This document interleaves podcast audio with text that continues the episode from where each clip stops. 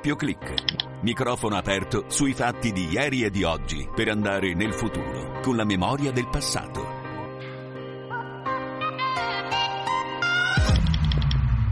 Questo è bello e importante per noi cristiani, incontrarci di domenica, salutarci, parlarci come ora qui nella piazza, una piazza che grazie ai media ha le dimensioni del mondo. Luce Rossa, siamo in diretta, bentrovati gentili ascoltatori da Andrea De Angelis, questa è doppio clic, avete ascoltato le parole pronunciate da Papa Francesco nel suo primo Angelus, era il 17 marzo del 2013, dieci anni fa dunque, ne stiamo parlando quest'anno per ricordare appunto il decennale del pontificato di Bergoglio. Ringrazio in regia il tecnico del suono Giuseppe Mauriello, Gianmarco Murroni e poi un saluto anche a Bruno Orti, a Patrizio Ciprari, autore della sigla. È la puntata numero 123, dicevo, uno appunto eh, come questo primo Angelus, due come i discorsi che ascolteremo del Papa e poi tre saranno le parole chiave attorno alle quali ruoterà questa trasmissione. Ma allora torniamo proprio a quel 17 marzo del 2013. Francesco parlò della misericordia, della pazienza di Dio, poi lo sapete nel 2016 ci sarà il giubileo della misericordia, in queste parole già si può intravedere. Il volto di Dio è quello di un Padre misericordioso che sempre ha pazienza. Avete pensato voi alla pazienza di Dio, la pazienza che Lui ha con ciascuno di noi e quella è la sua misericordia. Sempre ha pazienza. Pazienza con noi, ci comprende, ci attende, non si stanca di perdonarci se sappiamo tornare a Lui con il cuore contrito. 17 marzo 2013 dunque all'Angelus il Papa raccontò anche un aneddoto risalente a poco più di 30 anni prima, era il settembre del 1992 a Buenos Aires una signora gli parlò così. È venuta da me una donna anziana, umile, molto umile, oltre ottantenne. Io l'ho guardata e l'ho detto nonna, perché da noi si dice così nonna alle anziane, nonna, lei vuole confessarsi? Sì, mi ha detto, ma se lei non ha peccato, e lei mi ha detto tutti abbiamo peccati, ma forse il Signore non le perdona. Il Signore perdona tutto, mi ha detto, sicura. Ma come lo sa lei, signora? Se il Signore non perdonasse tutto, il mondo non esisterebbe. Io ho sentito una voglia di domandarle, mi dica signora, lei ha studiato la gregoriana? Perché eh, quello è la sapienza che dà lo Spirito Santo, la sapienza interiore verso la misericordia di Dio.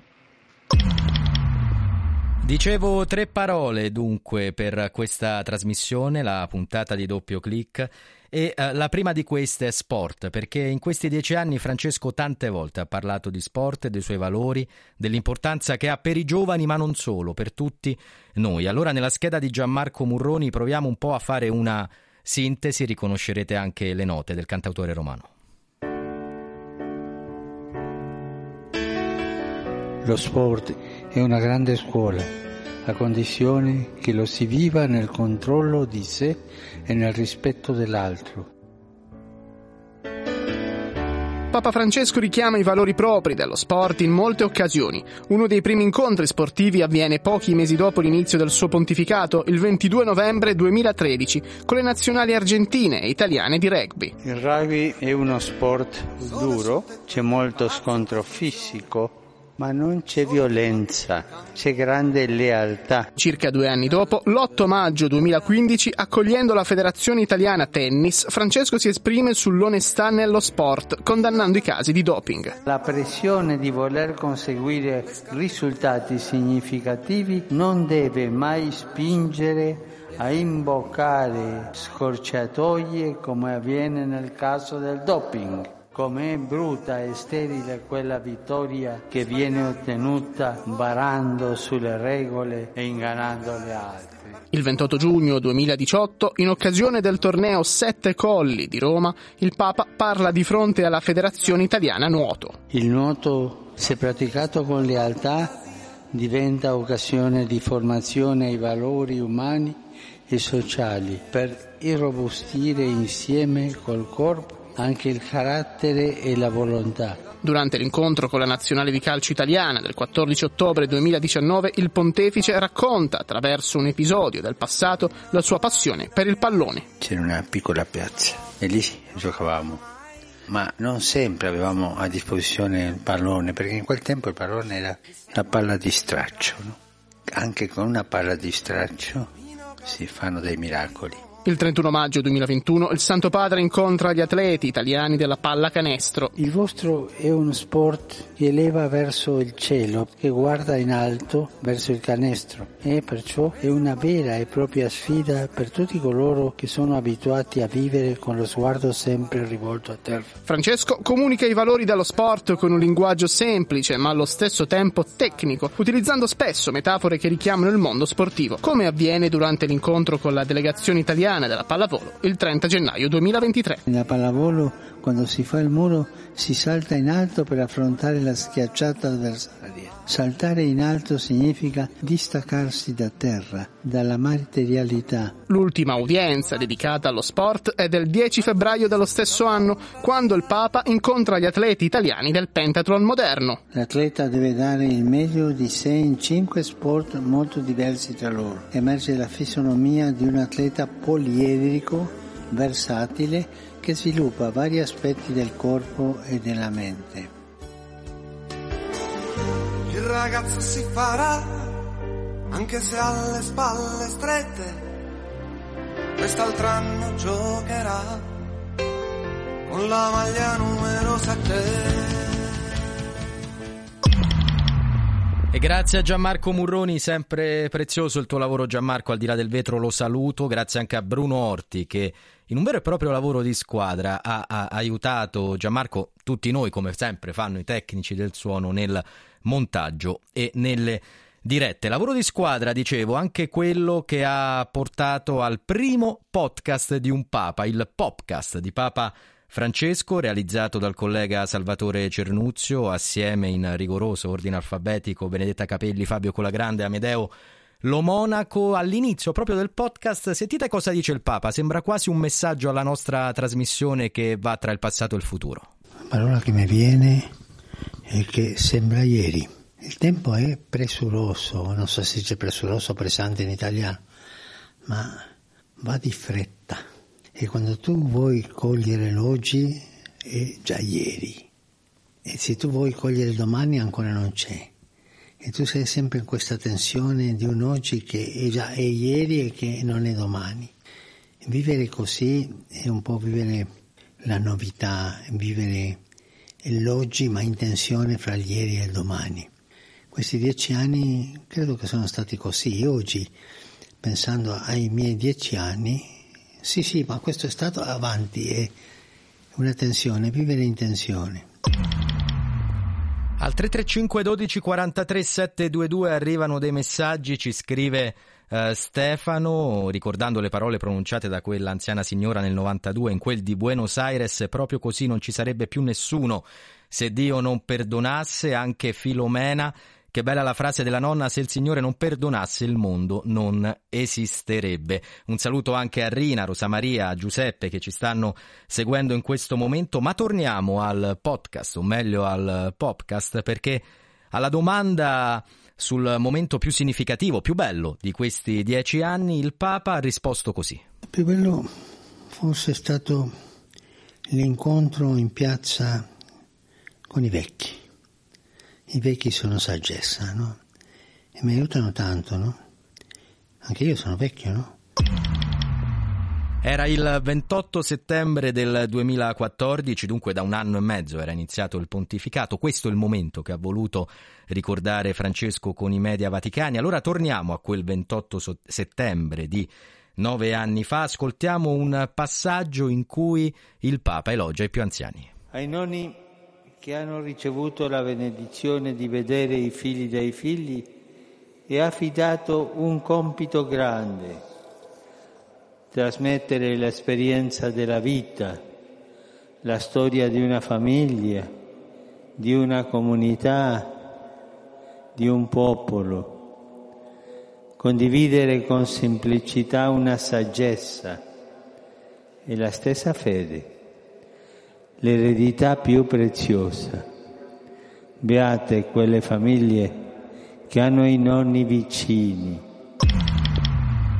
E dunque il pensiero del Papa agli anziani, tra l'altro proprio lo scorso anno, il 23 febbraio del 2022, Francesco iniziò un percorso di catechesi alle udienze generali del mercoledì sul valore della vecchiaia, un itinerario il suo che è stato scandito da varie figure bibliche, tra cui Mosè e eh, Giuditta, nel quale il Papa ha ricordato come sia importante ma anche bello essere anziani, come i ritmi della vecchiaia siano sicuramente più lenti, ma non sono, ha detto, dei tempi di inerzia e poi ha sottolineato la voce profetica degli anziani, il loro ruolo per quanto riguarda la memoria, la testimonianza.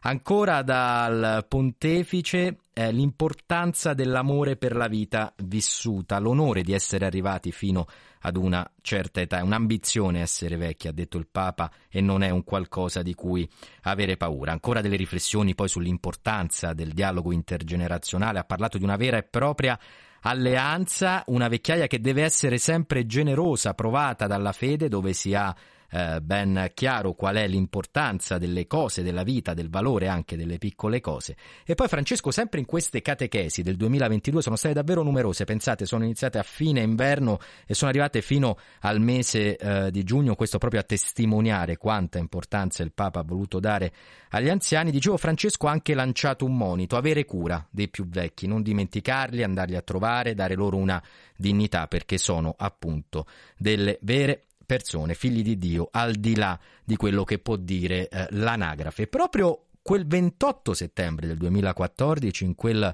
discorso in piazza San Pietro, Francesco lanciò questo monito.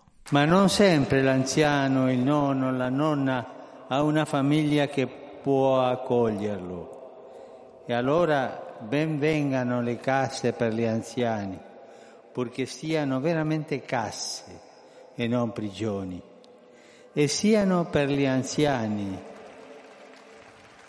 e siano per gli anziani, non per l'interesse di alcun altro. Non ci devono essere istituti dove gli anziani vivono dimenticati, come nascosti, trascurati. Mi sento vicino a tanti anziani che vivano in questi istituti e penso con gratitudine a quanti li vanno a visitare e si prendono cura da loro. Siano delle case, diceva il Papa quasi nove anni fa, e non delle prigioni, queste case per gli anziani. Quante volte Francesco ci ha ricordato l'importanza di andarli a trovare, ha anche raccontato degli aneddoti di eh, appunto dei, dei fedeli eh, in là con l'età che dicevano padre io quando era vescovo e poi cardinale in Argentina ho un figlio, ne ho due, ma non vengono mai a trovarmi, sono qui da solo, prego per loro, spero che stiano bene. Allora dal Papa l'invito appunto a dedicare il nostro tempo verso chi ci ha donato innanzitutto la vita e poi sicuramente un amore incondizionato. Ma dicevo sono tre le parole, abbiamo parlato di sport e quindi poi di anziani. C'è un'altra parola, lavoro, che in questi dieci anni il Papa non ha mai dimenticato, il diritto dei lavoratori, ma anche le moderne schiavitù. Parlare di lavoro però significa anche tornare a quella che è la figura di San Giuseppe, dunque l'artigiano. E proprio di artigianato in diverse occasioni ha voluto parlare il successore di Pietro. Allora il nostro Alessandro Guarasci ha realizzato questa scheda proprio per riflettere insieme sull'artigianato.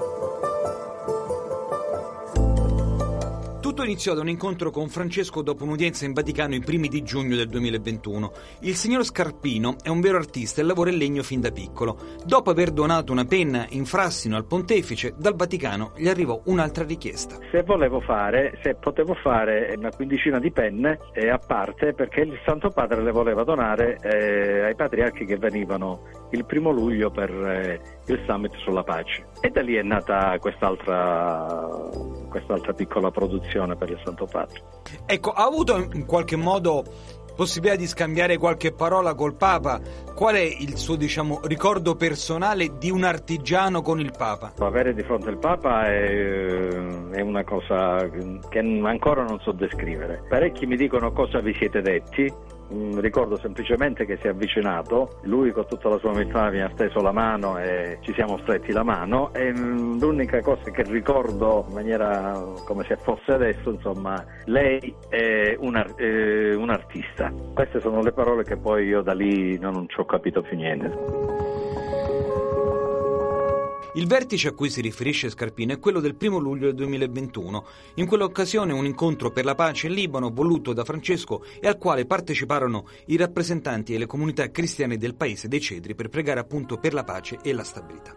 E anche in quel caso ci fu uno spazio per una sorpresa. Uno dei cardinali che si occupava della cosa mi aveva chiesto il cedro del Libano perché parecchi di loro provenivano dal Libano. Allora la richiesta gli ho detto sì, è possibile, però non ci siamo con i tempi. E allora lì ho detto, visto che è un un summit sulla pace, quale migliore essenza dell'olivo, visto che è il simbolo universale della pace. E poi diciamo che mm, è stato gradito anche il dono perché il cardinale che si occupava del, del summit aveva predisposto che magari se qualcuno se la fosse dimenticata gliel'avrebbero fatta recapitare in albergo. Invece hanno tutti quanti preso tutto la busta e tutto l'occorrente che avevo messo dentro, quindi diciamo che è stato un, un dono molto molto gradito. Pace e artigianato. D'altronde gli artigiani hanno sempre ricordato a Francesco la Sacra Famiglia.